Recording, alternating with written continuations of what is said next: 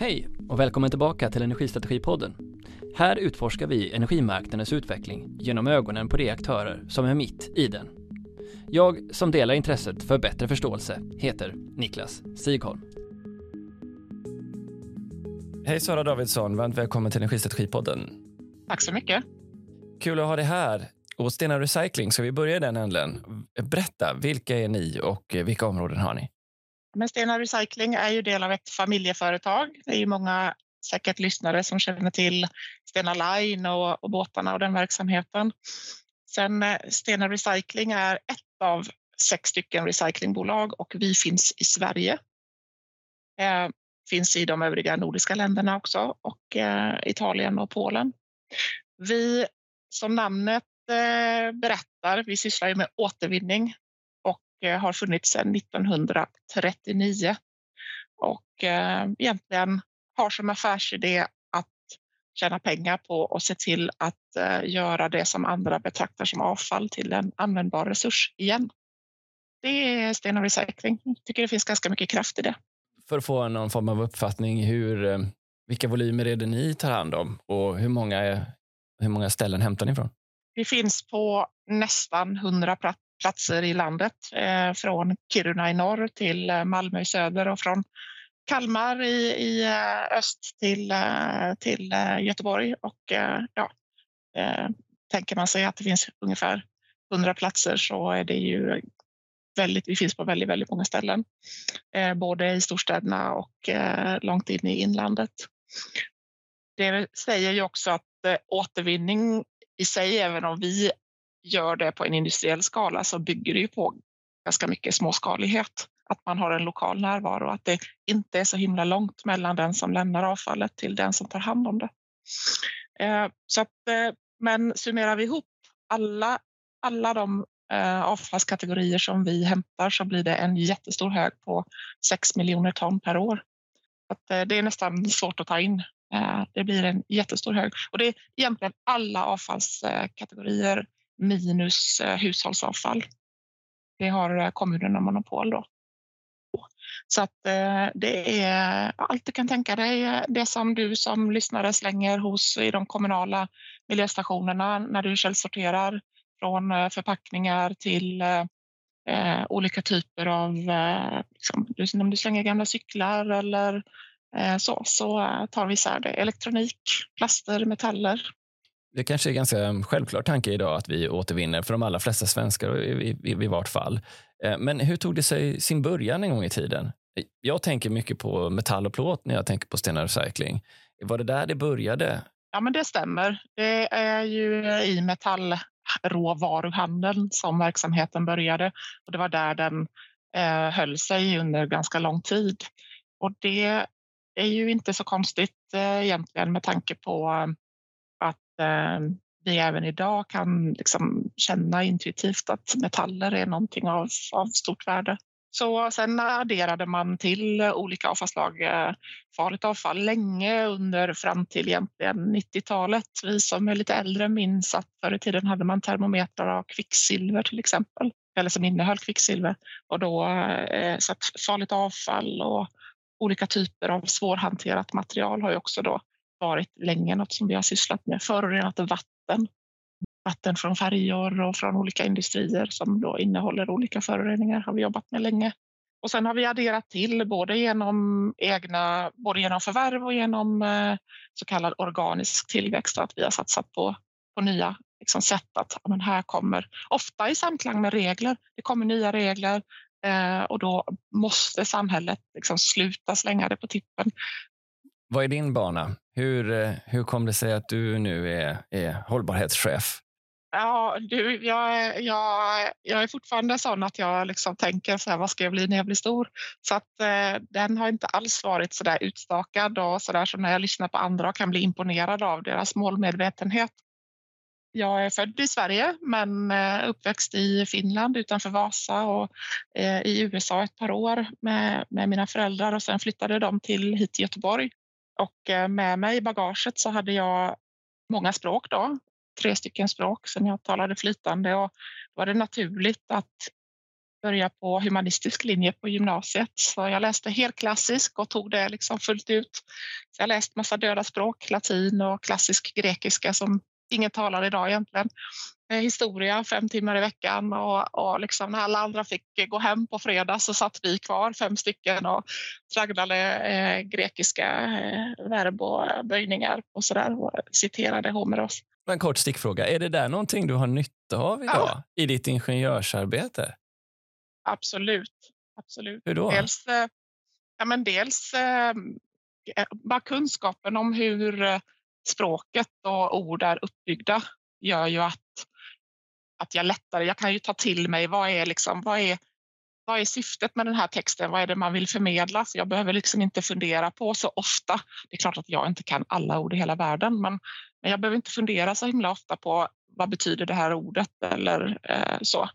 Jag kan liksom gå förbi det. Ungefär som när man, om man kan matematik. Att, eh, att jag behöver inte fundera på vad den här formen betyder eller varför finns den här utan jag kan istället använda den.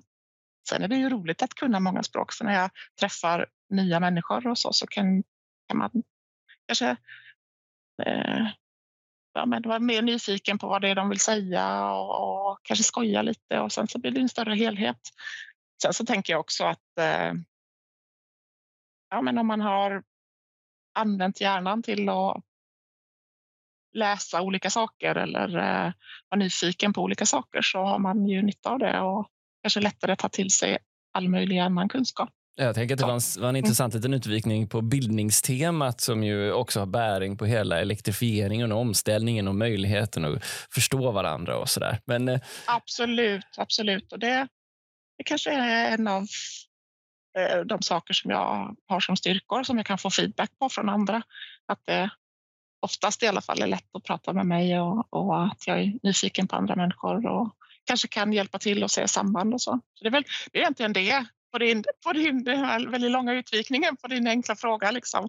Eh, varför är jag hållbarhetschef? Så att det, eh, om jag ska korta ner det lite då, så till syvende och sist så hamnade jag på en civilingenjörsutbildning i Uppsala som heter miljö och vattenteknik. Hej alla lyssnare där ute som har gått samma W-bana som jag. Men började egentligen, har egentligen inte jobbat superlångt ner i olika teknikfrågor utan mera jobbat som, som generalist och hjälpt till att dra slutsatser och också jobbat ganska praktiskt med företag med till exempel att bygga miljöledningssystem och hjälpa företag att förstå vad olika lagar betyder och vara i framkant. Hjälpa till att göra riskanalyser och knyta ihop olika teknikfrågor till eh, ett större sammanhang, ofta i samarbete med myndigheter. Då, att redovisa för myndigheter. Så jag har jobbat, jobbat ganska mycket med farliga industrier eh, och verksamheter som, där det krävs mycket tillstånd från myndigheterna. Det är egentligen det som är den röda tråden i min bana. Sen har jag varit affärsdrivande chef länge, i många år, egentligen längre än vad jag har jobbat som hållbarhetschef. Men du har också, då som konsult eh, vet jag, men, men då har du också fått se en hel räcka branscher då under din tid? Ja, absolut. Och det, det är ju någonting som jag verkligen rekommenderar. Jag har jobbat med landsting och landsting innehåller ju både kollektivtrafik, eh, teaterverksamhet, kulturell verksamhet, eh, obduktionsbord, cancerforskning. Alltså det finns ju som bredd. Eh, där jobbade jag i, många år med bland annat Jönköpings läns landsting och hjälpte dem i deras bana med miljöfrågor. Jag har jobbat med eh, arbetsmiljö och säkerhetsfrågor med, eh, inom bilindustrin och verkstadsindustrin.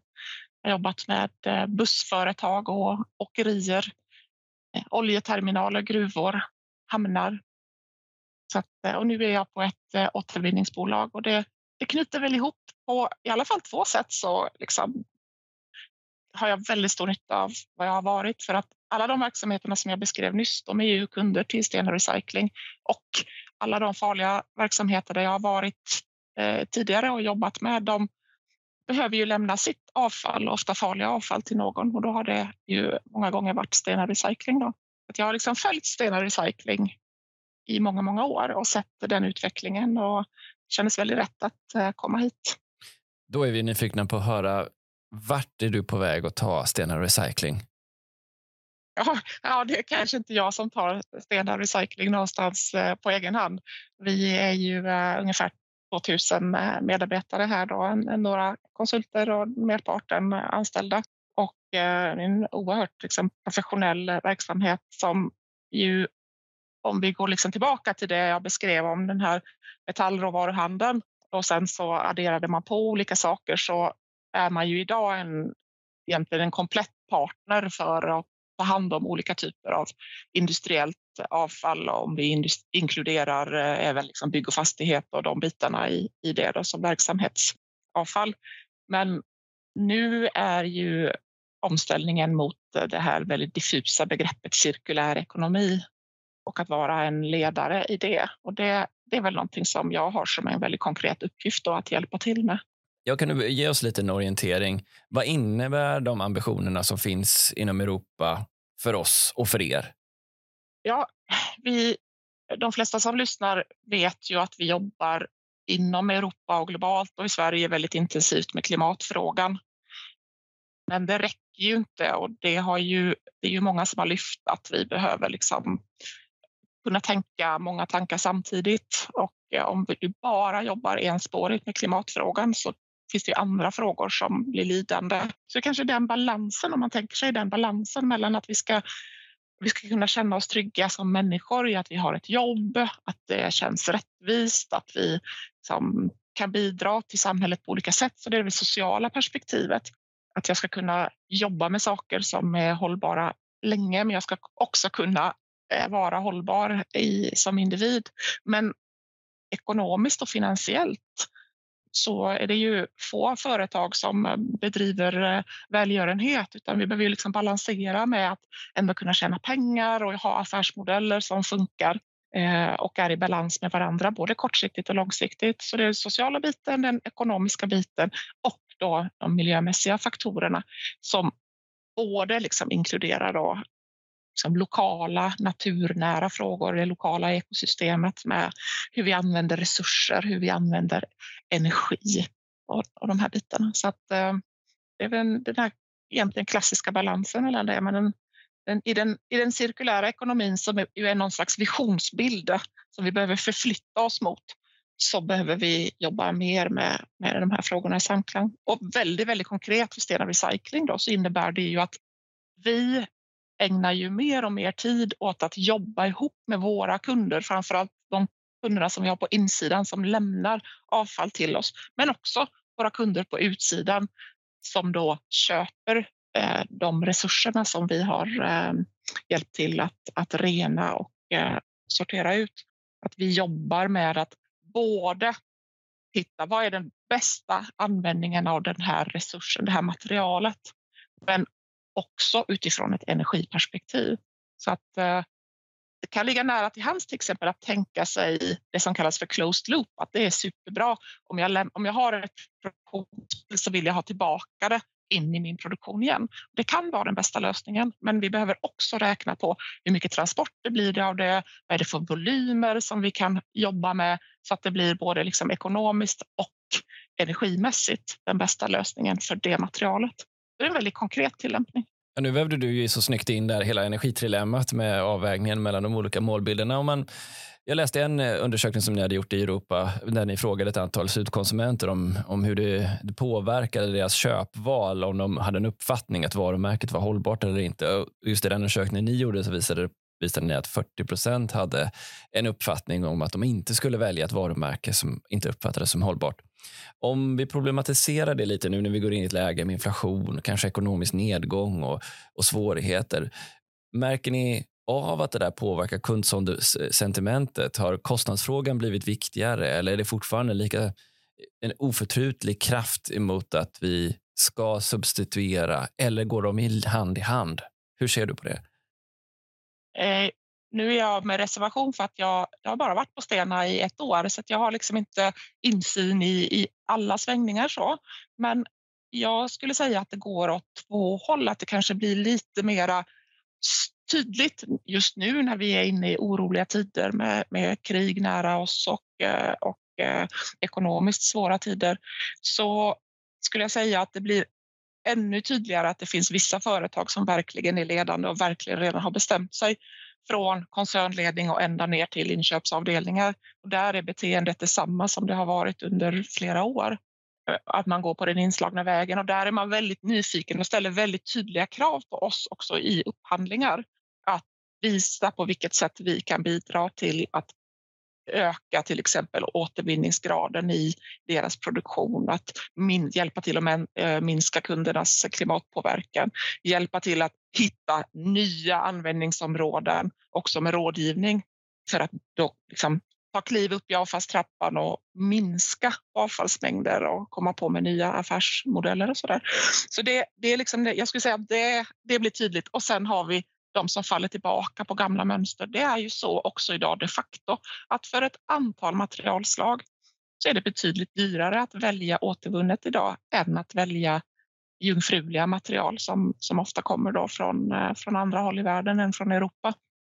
Det är liksom ett, eh, en utmaning som vi inte kan påverka själva på Stena eh, utan det, det är ju hela samhället, hur, hur det är uppbyggt. Och då är det klart att det är är svårt att välja, framförallt för mig som individ om jag ska gå och handla någonting.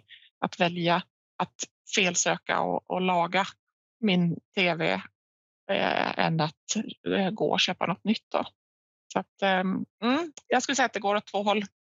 Okej, okay, så det är egentligen som tänker jag, debatten om att köpa ekologiskt. Man ser att det minskar i butikerna nu trots att vi ja. skulle behöva ha mer kundstöd för det. Å andra sidan finns det en kundgrupp som är väldigt stabilt eh, liksom, är kvar i den kundkategorin. Som en enkel jämförelse. Hur, hur har säkerhetsläget i Europa? Då? Den ena frågan är den ekonomiska, den andra är, är säkerhetsfrågan och vårt beroende eh, ja, på eh, osäkra eller, eller diktaturer eller osäkra leveransflöden och det som har kommit att bli den eh, e EUs eh, direktiv om kritiska råvaror, råvaruämnen. Det finns 34 stycken, varav många vi är väldigt beroende av Kina och Ryssland. Hur har det spelat in i, i er bransch?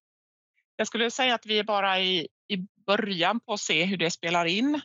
Eh, det finns ju ehm, en, en svensk eh, utredning också, en svensk rörelse just kring eh, kritiska mineral och olika typer av, av råvaror. Där är ju vi med och pratar också om att i elektrifieringen framför allt att vi behöver bli bättre på att hantera de resurser som finns. Så det är klart att det vi påverkas av och vi vill också belysa eh, de geopolitiska konsekvenserna av hur marknaden ser ut idag. Men med det sagt så verkar ju vi sedan lång, lång tid tillbaka, det gör hela Stena koncernen och, de flesta Stena-bolag, men även vi, vi verkar ju på en global marknad. Så för oss är det ju jätteviktigt med fri handel och öppen handel och den globaliseringen som känns som, det, som var så positiv för vad det nu börjar bli ganska länge sedan. Vi är ju för den, inte att vi vill tillbaka till alla de strukturer som var då med, med, med att vi inte tog hand om våra resurser, men att ändå finnas på en global marknad och känna att vi har tillit till varandra. Det är ju liksom det vi måste bygga samhället på långsiktigt. Men icke desto mindre så, ja, som det ser ut nu, 85 procent av de här kritiska eh, mineralerna som du, som du var inne på, som vi är beroende av elektrifieringen. De kommer från Asien och framförallt Kina. Vi har ju gruvor i Sverige till exempel. Vi måste ju börja tänka på hur ser vi till att vi verkligen hushåller med de resurser som finns. Då? Så att eh, vi, eh, vi, och rent konkret, vi har precis investerat i en eh, battericenter i Halmstad i eh, västkusten. Eh, väldigt bra placerat nära bra järnvägsförbindelser och eh, bra sjöfartsförbindelser för att vi ska kunna bidra till återvinning och återanvändning och repurposing som det kallas av, av uttjänta batterier från fordonsindustrin. Vi har gruvorna, många gruvor i Sverige. Vi har möjlighet att utvinna mycket kritiska råvaror i Sverige och i Norden. Vi har eh, stark, en stark industri som ju siktar på ökad elektrifiering. Jag tänker till exempel på eh, bilindustrin och både tunga, tunga och lätta transporter. Men eh, vi behöver också då ta hand om det och det, där har vi ju gjort en gigantisk investering på 250 miljoner precis nu i, här under våren 2023. Om det är någon som lyssnar i framtiden på det här. Invigt våran battericenter i Halmstad. Jag kan tänka mig att batterier är ett sånt typiskt flöde där vi verkligen behöver stänga, stänga loopen, som du var inne på tidigare. Och jag, min fråga var ju också då, hur bidrar Stena till det här? Till exempel, om jag minns rätt så skrev ni att ni kunde återvinna upp till 95 procent av ett litiumjonbatteri. Ja, och det är ju också det som, det finns ju en, där finns ju en, eh, ett batteriregelverk som är ganska långt framme inom EU som också stipulerar att dels att vi måste ha hög återvinningsgrad i batterier men också att eh, det ska ett batteri som nytillverkas ska ha hög grad av återvunna material i sig. Så där, det är ju ett otroligt bra exempel på där regelverket inom EU och industrin då går hand i hand. Ja, just det. Vad betyder det här att man lyckas utforma ett, ett vettigt och styrande regelverk? Och om du jämför exempelvis det mot det om, om, eh, om designen av produkter för cirkularitet. Vad är det som fattas, saknas eller vad är det som är bra? de regelverk som finns kring eh, ekodesign av olika material eller olika produkter, de är, det är egentligen i sin linda. Det finns ett, ett ramverk ett, som är ju mera visionärt, men det saknas de här konkreta tillämpningarna som jag nämnde för batterier, att man är väldigt konkret på att ska du tillverka ett, ett batteri eh, så måste det innehålla en viss mängd återvunnet material.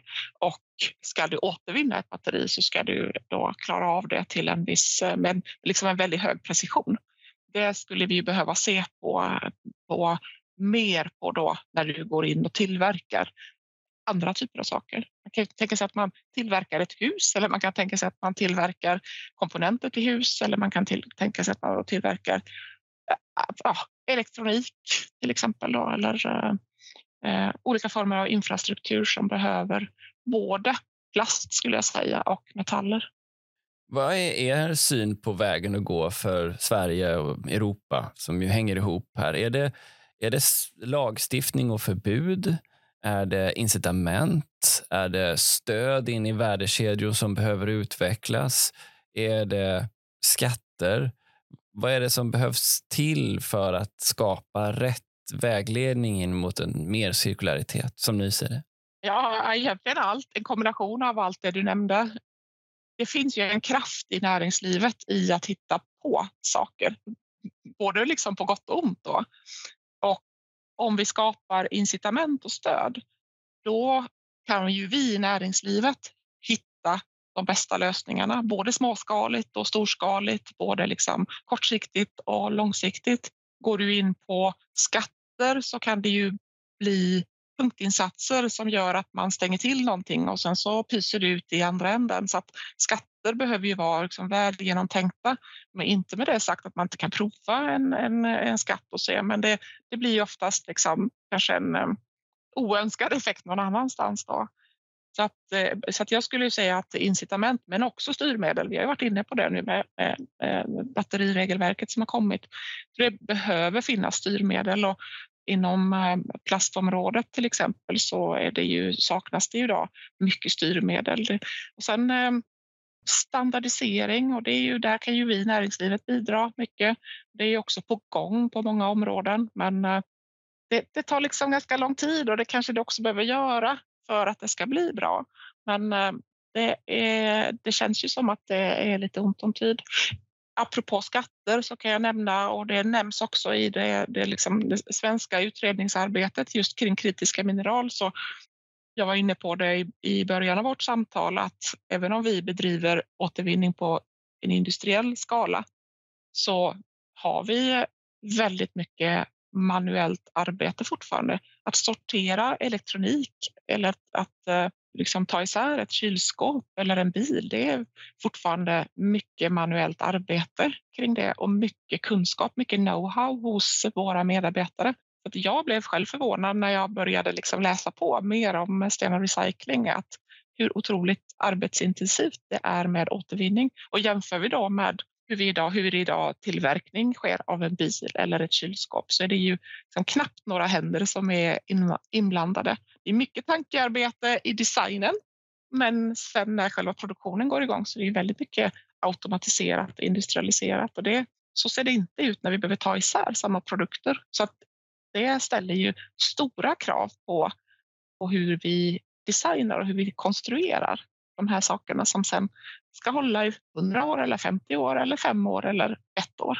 Ja, nu kanske det är lätt, inte så lätt att generalisera här då, men ni och andra har ju gått ut och sagt att eh, 80 procent av det som skapar förutsättningar för cirkularitet startar redan i designarbetet i produkten. Och Det kan man ju förstå av det du beskriver här just nu. Jag kan bara tänka mig hur många olika varianter av kylskåp ni behöver demontera och hur svårt det kan vara för en robot att ta hand om alla de alternativen. Hur eh, agerar era partners här nu? Integrerar ni er mer in ända vägen in i produktdesign eller hur går det till för att de facto öka cirkulariteten i flödena? Ja, det gör vi och vi anses ju vara och det är något som glädjer mig för det var en bild jag hade av Stena Recycling innan jag började i Stena Recycling att, att man ses också som kunskapsbärare och det glädjer mig och liksom har fått det bekräftat. Så att våra kunder, vi har ju 70 000 kunder som vi hämtar avfall hos eller blivande sekundära råmaterial som vi kallar det för. Eh, de förväntar ju sig att vi ska komma med råd och stöd. Och det gör vi ju dels i vår liksom day-to-day business med våra säljare och våra affärsutvecklare. Och då kallar ju vi det för ofta att vi hjälper våra kunder upp för avfallstrappan, till exempel öka sin källsortering. Men vi går också in i designfasen med rådgivning och utbildning. Så vi har ju startat för några år sedan något som heter Stena Circular Consulting det är ju en, en eh, konsultverksamhet, precis som, precis som eh, era Niklas. Men eh, med skillnaden att vi fokuserar enbart på att använda den kunskap vi har om avfallshantering och de, alla de iakttagelser vi gör när vi är ute hos kunder och liksom kan konkretisera det då för att eh, hjälpa enskilda kunder att hitta bättre lösningar som då inte handlar om att bli bättre på återvinning i första hand utan som handlar om de andra sakerna som vi också då behöver göra för att nå den så kallade liksom, cirkulära ekonomin. Då. Till exempel att, att börja med att inte skapa ett avfall eller inte ens skapa den här produkten som vi har skapat i så många år på samma sätt. Det är intressant. Ja, för jag tänker att många av de företagsledare jag har pratat med nämner just det här med integrationen i olika delar av ens eh, produktlivscykel med andra partners i ett bredare mm. ekosystem. Om jag ställer frågan till dig då, jag menar, säg att vi tänker oss en kylskåpstillverkare eller en elektroniktillverkare som ska lansera en ny typ av produkt. Det betyder ju att ni behöver komma ganska långt in i deras affär eftersom de här frågorna om cirkularitet ju också påverkar kanske egenskaper hos själva produkten. Är, är din spa, vad är din spaning kring det? Eh, min spaning är väl, det är väl, det är två saker. Dels det som, som jag beskrev, att vi ligger väldigt, väldigt nära och då kanske vi inte påverkar den här lanseringen av den här produkten så mycket som ska ske nästa vecka eller nästa månad eller ens nästa halvår. Utan vi jobbar ju i nästa led och i nästa och nästa.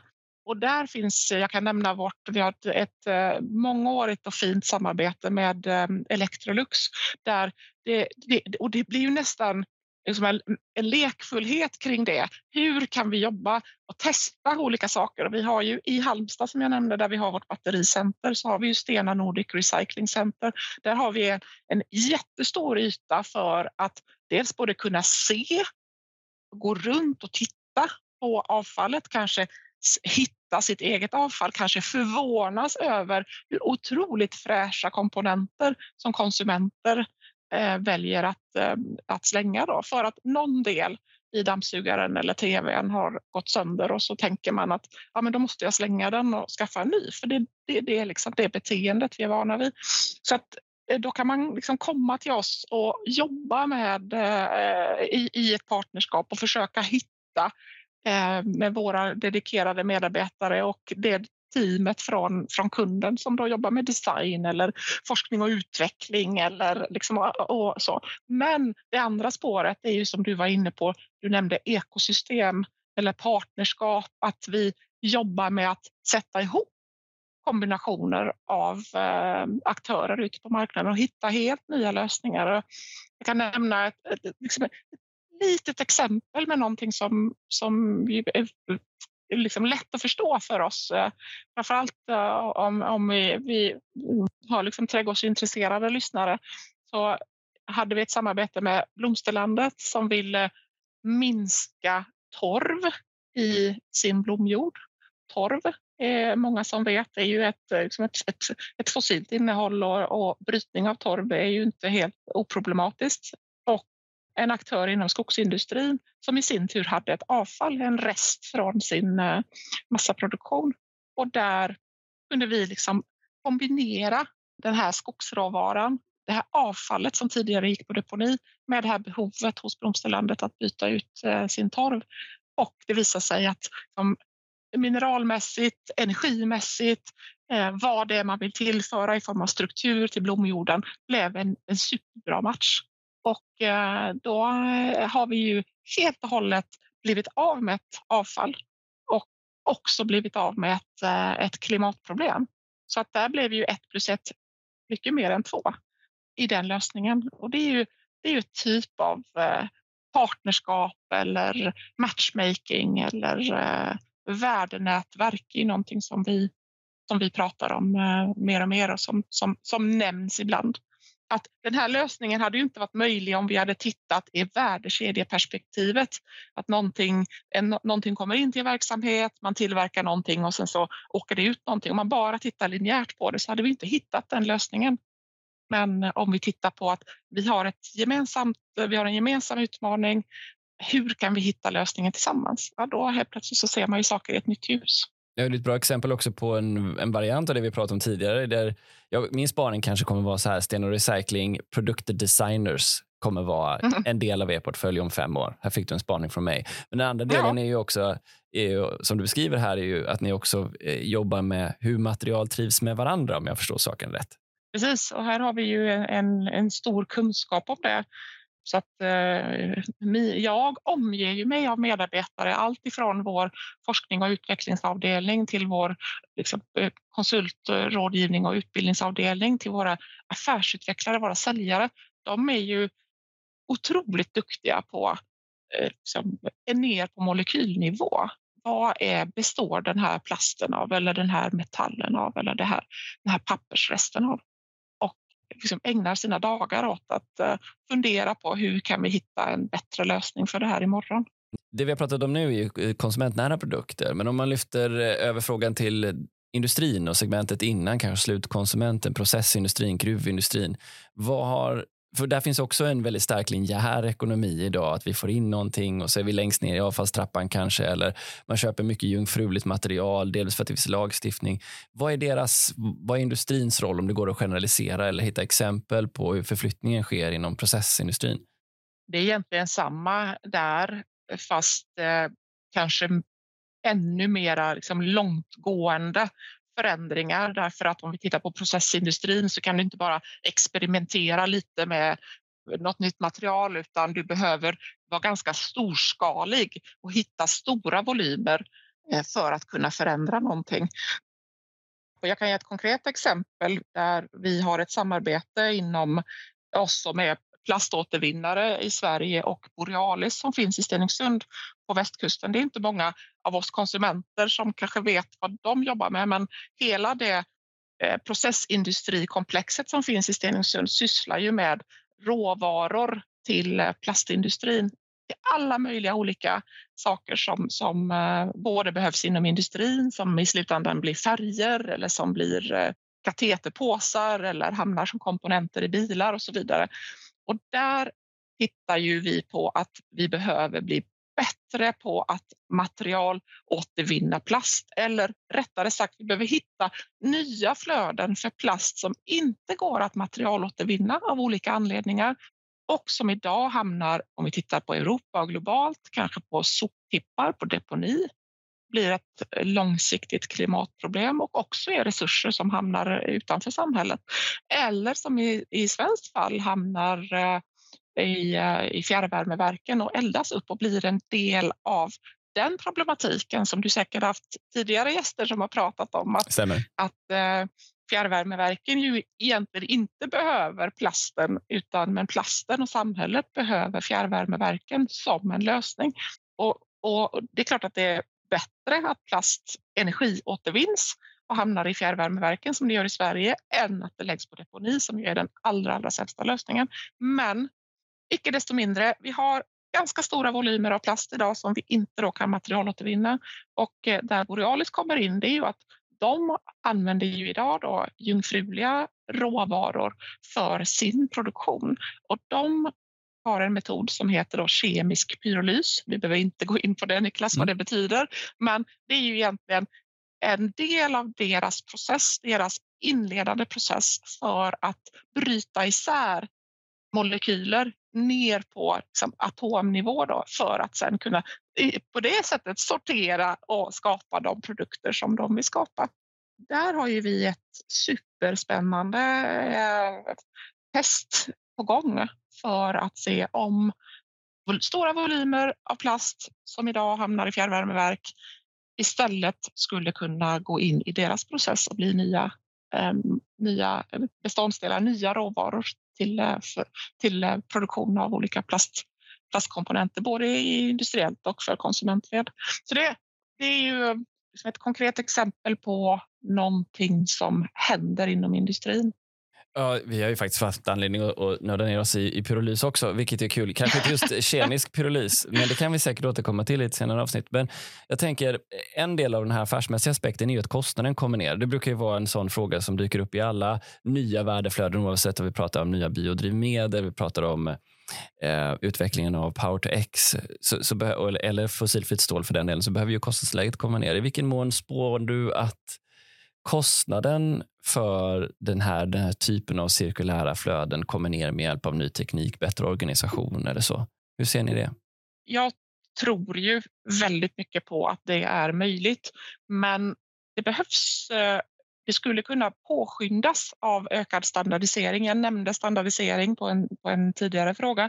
Och eh, exempelvis eh, plaster, men också metaller.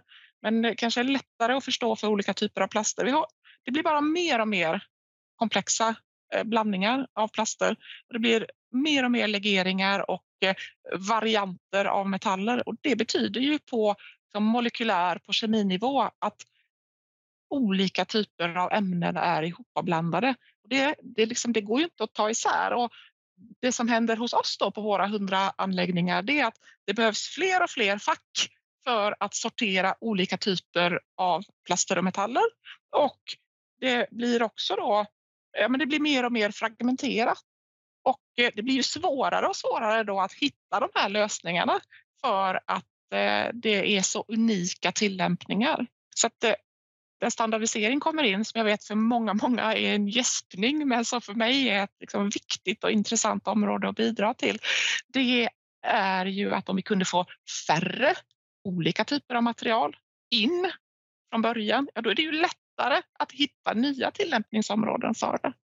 Och också då liksom vara Dels om man tänker sig på, jag har pratat nu om liksom ämnesnivå, men också kanske bygga mer flexibelt och bygga mer modulärt. Och det, är väl en, det är väl någonting som jag är nyfiken på. Hur, hur skulle jag kunna bidra till det? Och, och kanske inte ser så mycket exempel på än. Om vi jag har jobbat lite tidigare med bygg och fastighet och där pratar man ju om liksom, flexibelt byggande och modulärt byggande av liksom, till exempel olika kontorslokaler. Att man då liksom, när den ena hyresgästen har flyttat ut så skulle man kunna istället för att riva allting och bygga, bygga nytt, så skulle man kunna liksom ändra.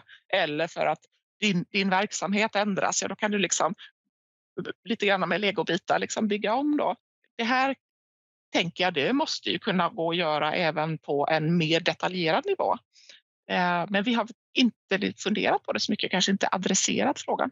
Ja, för plast och fastigheter är ju ett sånt exempel som jag ibland har tänkt på. Det, att vi pratar ibland om att få bort och reducera mängden plast i vårt samhälle och likväl så bygger vi ju in plast i fastigheter idag som ska sitta där i 50 år. Som 50 år kanske det är, en, det är dags för oss att ta hand om den plasten. Vad, vad är viktigt på? Det blir ju väldigt långa tidsperspektiv här när det kommer till en förflyttning. Vad, vad, behöver, vad behöver in i, i tankarna kring vilken plast det är vi sätter i nya fastigheter exempelvis?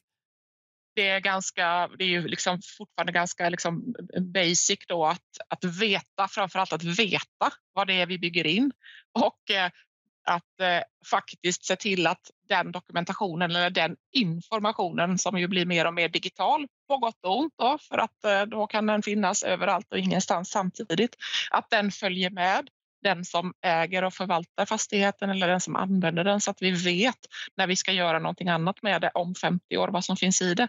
Det vi sitter med nu, mycket av det avfallet som kommer till oss nu, det är ju 50 år gammalt. Kablar. Det är supersvårt att veta vad, vad, liksom, vad, innehåller, vad innehåller det här då? Och där behöver vi, där behöver vi ofta ta reda på vad innehållet för att eh, dokumentationen och informationen saknas helt. Så det, det är det ena, men också återigen det jag är inne på att eh, minska eh, varianterna på det det innehåller och att jobba, försöka jobba med så rena material som möjligt jag älskar det här som pågår inom bygg och fastighet med, med att använda mer trä eller tänka nytt kring eh, stabilisering och, och, och ballast. Att eh, liksom kanske använda ja, grus istället för, eh, för eh, betong och, och cement. Och, och, eh, för att då ser du ju mycket tydligare vad det är du, när du en gång ska ta isär det och riva det och återanvända det. Jag tänker att vi, vi pratar för lite om hur du bygger. Hur, hur snålt kan du bygga? Att gå mer och mer mot att försöka minska användningen av resurser när du bygger nytt. Och det gäller egentligen alla typer av, eh, av material. Jag tänker nu eh, att eh, fler bolag åtminstone ser både vart lagstiftningen är gång, eh, på gång och vart samhället är på väg och sådär. Rimligtvis och det läste jag mig också till, så ökar ju konkurrensen nu kring då att kunna använda sig av eh, återvunna råmaterial in i sin process som ett sätt att minska sin klimatpåverkan. I vilket sätt påverkar den ökade konkurrensen er, er investeringsvilja, synen på ja, er marknad, om det antagandet stämmer? Du tänker att, att viljan att använda återvunnet, att det ökar? Ja.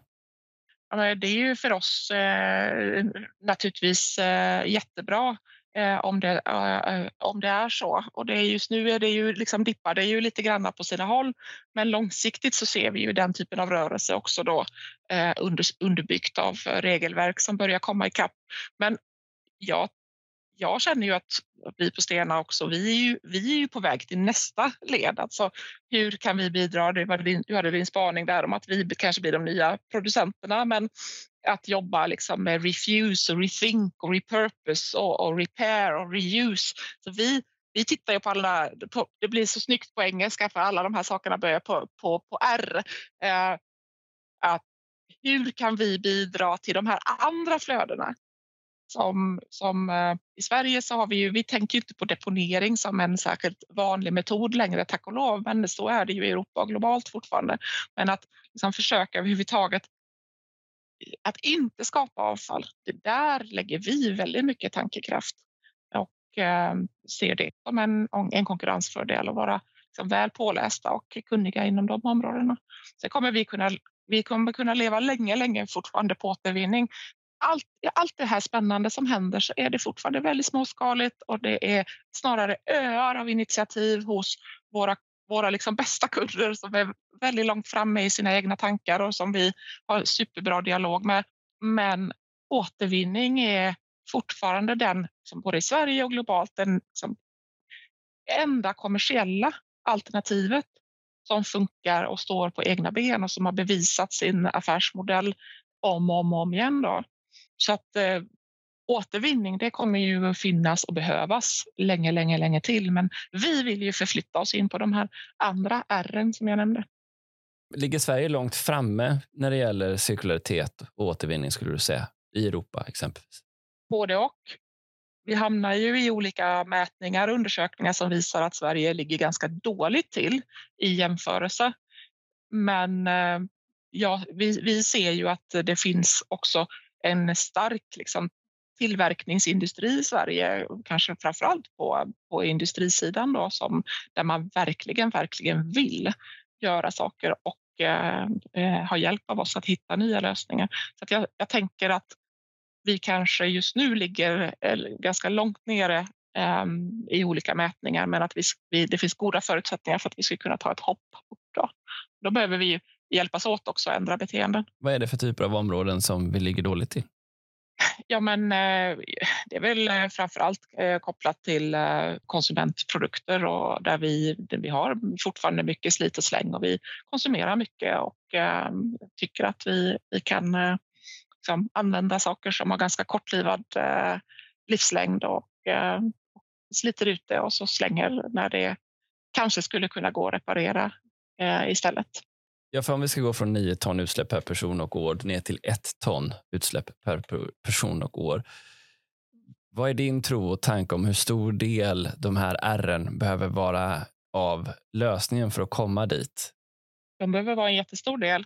Jag har inga liksom, siffror på eh, liksom, fördelningen mellan dem och jag tänker att det kanske inte är superintressant heller utan vi behöver liksom, låta eh, många blomma, blommor blomma och, och, testa och skapa då på en samhällelig nivå och policynivå skapa förutsättningar för att låta oss i industrin eh, eh försöka hitta de här nya lösningarna. Sen på individnivå, det är klart att vi kan ehm, det, liksom det, det försöker jag ju själv eh, jobba med, att ställa om och tänka om. Och det, det kan vi nog göra till mans allihopa, försöka tänka eh, repurpose till exempel. Att någonting har använts till en viss tillämpning, går det att använda till någonting annat istället för att slänga det och att vara nyfiken på det. Inom energibranschen så pratar man ju ofta om att det absolut smartaste, bästa sättet att eh, få tillgång till ny effekt är att spara. Att inte mm. konsumera mm. en kilowattimme. Och eh, jag, jag, tänker på den diskussionen, för det är ofta så vi hamnar i, i ny produktion för det är lite fräckare att tänka sig att man bygger någonting nytt. Är det en jämförbar tanke med var vi hamnar här? Det är lätt att tänka en ny produkt, en cool produkt, eh, men vi tänker inte på och använder vad var resurseffektiva när vi gör det och elektrifiera, fabriken elektrifierar när den tillverkar produkten. Men det är lite motsvarande här, att om missar vi eh, Eh, reuse, repurpose, repair perspektiven så missar vi också det mest effektiva sättet att, att faktiskt dra ner resursutnyttjandet eh, som produkten för med sig. Är det så? Ja, så är det ju och det går ju att använda både liksom på industriell storskaligt och på individnivå. Men inom industrin och, och det du var inne på så krävs det ju för att vi ska ehm, eh, ändra vårt beteende behöver vi kanske också bygga saker som tar fem tio år att, eh, att göra. Och vi behöver ta de besluten i konkurrens med allt det där andra som vi behöver fokusera på också. Och det är samma svårighet på individnivå. Och för att, för att liksom komma allra längst så är det ju helt andra kittlande tankar, nämligen kopplat till affärsmodeller. Det är supersvårt att liksom intuitivt förstå kanske vad, vad menar vi med affärsmodeller men så väldigt, väldigt konkret exempel är ju att fundera på ordet kund och istället tänka ordet användare. Vilka kickar får jag från att köpa saker och äga saker? Eller skulle jag istället kunna betrakta mig som en användare av en resurs och sedan föra vidare det. Och för vissa saker så är vi ju otroligt eh, pigga på att se oss själva som användare när vi tänker på kanske smycken och tavlor och vinflaskor och vad det är, liksom lite mer så här saker som helt plötsligt får ett samlarvärde och som för väldigt många människor nästan är en, en, en utopi att överhuvudtaget vara nära. Nästan liksom en lyxprägel men vi behöver ha det synsättet i vår vardag inom ganska kort tid. Det är väl en, en övning som vi skulle kunna skicka med Niklas. Eh, till lyssnarna att uh, inför helgens eh, liksom shopping så där, fundera på okej, okay, men eh, eh, så nu får, får måste alla liksom, nationalekonomer bara sitta still och, och eh, inte tänka vad falskt Ja, då är vi inne på beteendefrågorna och där är ju, det var en rolig appell Sara. Jag tänker det att generellt, både in som individ och kanske som företag så lägger vi betydligt mer tid på att köpa in saker än att, att avträda saker ofta. Ja, ja, ja det, det stämmer ju. När, när du pratar så får jag en tanke. Jag läste någon gång också en jämförelse på hur många så här, patentingenjörer det finns eh, ute i bolag och som eh, ägnar sig åt att också ihop med jurister åt att liksom, säkra ägandet och säkra vår, liksom, vår lokala uppfinningsförmåga och eh, värdeskapande förmåga i vår lilla plätt på jorden och hur otroligt få det är som jobbar med ehm, kunskapsdelning och fundera på hur skulle vårt patent kunna komma någon annan till godo? Och då skulle ju både vi och eh, någon annan kunna dra nytta av det på ett, på ett liksom värdeskapande sätt. Ett annat perspektiv, i vilken mån är den här en, en internationell möjlighet för oss? Eh, I vilken mån tänker ni på internationell expansion och lyfta med sådant som är best practice inom Sverige och som kanske är ledande? I vilken mån kan vi exportera kunskap inom det här området kort och gott? det finns ju stora möjligheter och det har väl varit en styrka för Sverige i alla tider som en, en ett litet land och det, vi har ju liksom en väldigt stolt industri som, som vittnar om det och vi har en befolkning som är språkintresserade och intresserade av att resa. Så att, eh, jag ser ju ingen anledning till att det skulle minska på något sätt, snarare öka. Det är väl någonting som förenar oss företag som vill ligga i framkant och som tror på det här och som jag nämnde att eh, liksom frihandel och eh, ett, ett liksom fritt utbyte både av resurser och eh, resurser i form av kunskaper. Det är ju någonting som vi måste bygga samhället på, måste våga fortsätta tro på det. Och där i, om ju vi i Sverige då vågar satsa så finns det ju absolut stora möjligheter i det. Eh, vi har ett väl, väldigt väl uppbyggt samhälle både när det gäller samarbete mellan akademin, olika typer av stiftelser, industri, att eh, politiken, att liksom samtala om saker, att, att se saker, se utmaningar i saker och eh, försöka hitta vägar tillsammans. Så att det, det, det tror jag absolut att det finns eh, goda möjligheter i. Om man kommer till branschens varumärke då, så har det ju varit onekligen några problem här under året, både med Think Pink-problematiken, med bränder i i, ja, ska man säga, i, i, i, stora deponier där man har samlat mycket mer än de 10 000 tonnen som man fick till containrar där eh, svenska polisen har hittat bilar som ska skeppas ner till Afrika och elektronik från, från landsting och kommuner har hamnat i samma flöden. Alla de här aspekterna visar sig att det finns oseriösa aktörer. Vad, vad är er roll och vad behöver ni av politiken som du ser det för att eh, man inte ska vara orolig som industri eller som konsument vad som egentligen händer med ens grej? Ja, vi, vi ägnar ju, jag har ju medarbetare och jag deltar själv i samtal eh, både inom branschen och med politiken och myndigheter för att eh, liksom försöka hitta olika sätt att, eh, att stävja det här. De här oseriösa aktörerna hittar ju liksom kryphål i regelverk som de använder. Det är ju så att mycket av den här äh, liksom förbjudna exporten som du beskriver, den klassas ju överhuvudtaget inte som avfall. Alltså när vi, när vi, vi, mycket av, äh, av det, de material som vi får till oss, när vi har liksom, eh, sorterat det och tagit isär det på olika sätt och skapat rena fraktioner, då exporterar ju mycket av metaller och olika typer av råvaror. De går till export till våra nordiska länder och till inom EU och även eh, till andra länder på en, en global marknad. Och det, det går ju som avfall eller eh, klassas om enligt väldigt rigorösa eh, regelverk. Omfattande dokumentation. Men eh, de här aktörerna som, som bedriver brottslig verksamhet, de klassar ju överhuvudtaget inte sitt avfall genom tullen som, som avfall, utan det går som, som bohag eller det går som eh, produkter eller olika typer av eh, då liksom icke-avfallsklassningar. Det kan vi som bolag som sysslar med återvinning och avfallshantering inte hjälpa till med så mycket, utan det är ju liksom, där behövs det ju resurser i samhället med att hitta de flödena och, och eh, låta, låta tull och, och eh, olika myndigheter göra ett, ett bra jobb. Liksom.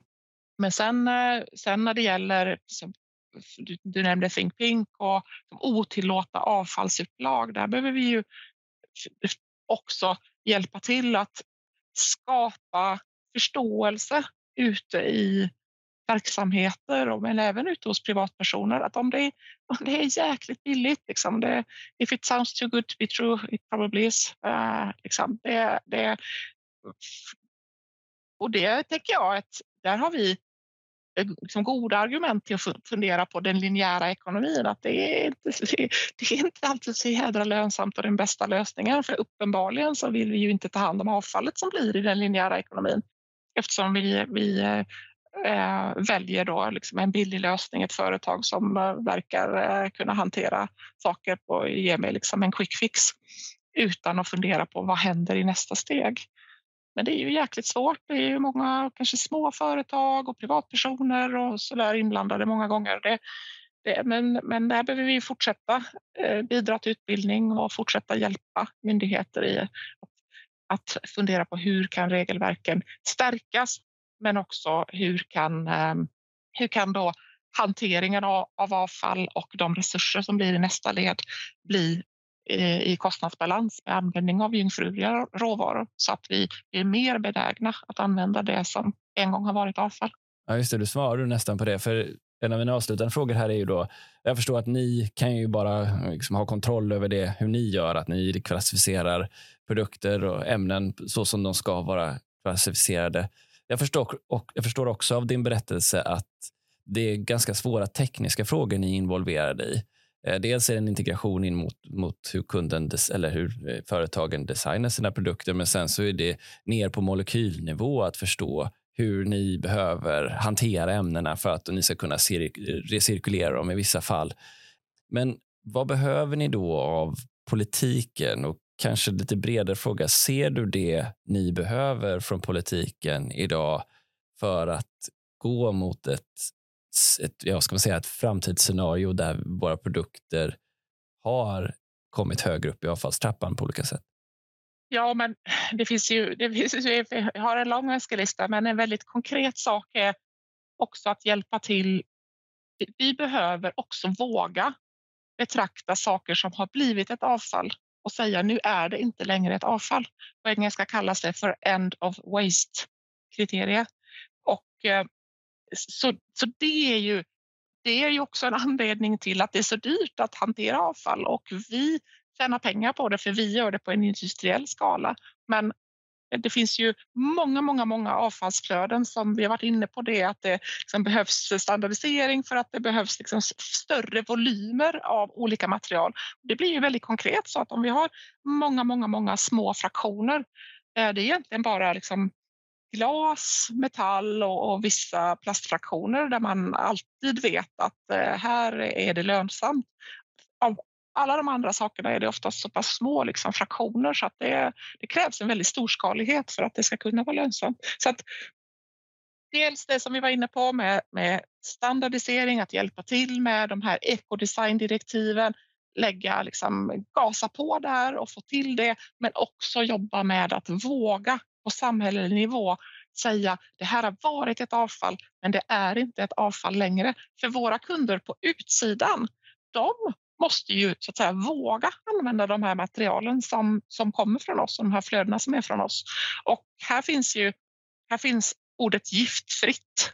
Det är ju någonting som, det är klart att vi ska ha giftfritt, men när saker en gång har blivit förorenade, då följer de ju med materialen om vi ska kunna våga använda materialen. Och där vill vi också belysa och öka kunskapen om ordet riskfritt. För vi har massa saker varje gång vi använder en teflonstekpanna hemma så är det ju riskfritt, annars skulle vi inte använda den. Men den innehåller massa komponenter som när det kommer till oss så blir det helt plötsligt oanvändbart, eh, vissa av de här komponenterna och hanteras som farligt avfall. Och då kan det inte gå in i att tillverka nya saker. Och det är ju liksom, det kan man nog nästan förstå på det exemplet att ja, det blir ju väldigt, väldigt, väldigt stora mängder av resurser som vi inte vågar använda nästa gång. Det är ju svårt att ta till sig som, som, som individ om man inte är kemist eller liksom ytmaterialfysiker. Att, eh, vad, vad, kan jag betrakta som, som riskfritt att använda? Men där behöver vi ju enas mellan som myndigheter, eh, forskning och ute i näringslivet kring hur vi kan fortsätta liksom, ha förtroende för eh, specifika material då, eh, trots att det en gång har varit ett avfall. Du har under det här samtalet nämnt flera framgångsfaktorer för, eller nycklar för att lyckas med att ha ett mer resurseffektivt samhälle. Vad tror du vi kommer att klara av att lösa om du får spana framåt? Vad, vad ser du i horisonten att vi kommer att lyckas med? Men det hinner hända många saker. Eh, en som är viktig beståndsdel i cirkulär ekonomi det är ju att ha balans mellan energiperspektivet och materialperspektivet och betrakta båda på en, på en vågskål som är i balans när det gäller resurshushållning. Där är vi på väldigt, väldigt god väg att öka vår kunskap och där har ju rapporteringskrav på eh, olika energi och klimatperspektiv ökat den kunskapen och både vi och våra kunder liksom lägger ner väldigt mycket resurser i att öka kunskapen om, om eh, hur kan vi eh, jobba med energifrågor på ett liksom, bra sätt. Så där kommer vi komma långt fram tror jag inom, inom ett par år och bli bättre på att balansera de sakerna i våra beslut. Då. Sen så tror jag att eh, nu har vi liksom haft med, med batteriregelverket på EU liksom kunnat känna oss nöjda av att vi har satt en pusselbit på plats väldigt bra vi har kunnat samarbeta, vi till exempel med, på, på Stena med eh, myndigheter och olika aktörer på att liksom, sätta, bidra med en pusselbit på hur kan vi öka återvinningen av, eh, av eh, komponenter till, till batteriproduktion. Sen svår, så där tänker jag att där liksom kan vi, det finns så många, många, många, många andra områden där vi behöver bli bättre då på ekodesign och så nu pågår det mycket inom textil och det, det är ett superviktigt område. Det är väldigt resurskrävande. Jag skulle vilja att vi vågar gå framåt inom fler kategorier av metaller och fler kategorier av plast. Det, det är där vi behöver eh, jobba mycket på samhällelig nivå. Då. Ja, det känns ju som att eh, liksom, geopolitiska läget helt plötsligt eh, hjälper till att belysa det som eh, kanske Eh, andra hållbarhetsperspektiv då har, har eh, vetat under längre tid. Sen behövs det, det är lite knivigt apropå affärsmodeller och så. Vi behöver liksom våga vi behöver balansera det här mellan vad är våra liksom, secret sauce i vårt bolag, våra affärshemligheter kring hur vi tillverkar saker, men också våga vara transparent kring vad innehåller den här produkten? För det behöver vi veta Eh, som hanterar eh, avfall och för att hjälpa våra kunder att hitta bästa lösningar. Då behöver vi ha större insyn i det receptet. Det, då börjar det bli lite läskigt i helt plötsligt i samarbete. Och när jag säger vi så menar jag inte bara liksom Stena utan eh, vi som då bidrar till att hitta de här lösningarna kring både recycling, alltså återvinning, men de här andra R som jag var inne på, repurposing och rethinking och reuse till exempel. Sara, tusen tack för att du kom till podden och delade dina insikter. Tack detsamma. Tack för att jag Det var ett eh, spänstigt och, och eh, utvecklande samtal att prata med dig. Det var det verkligen.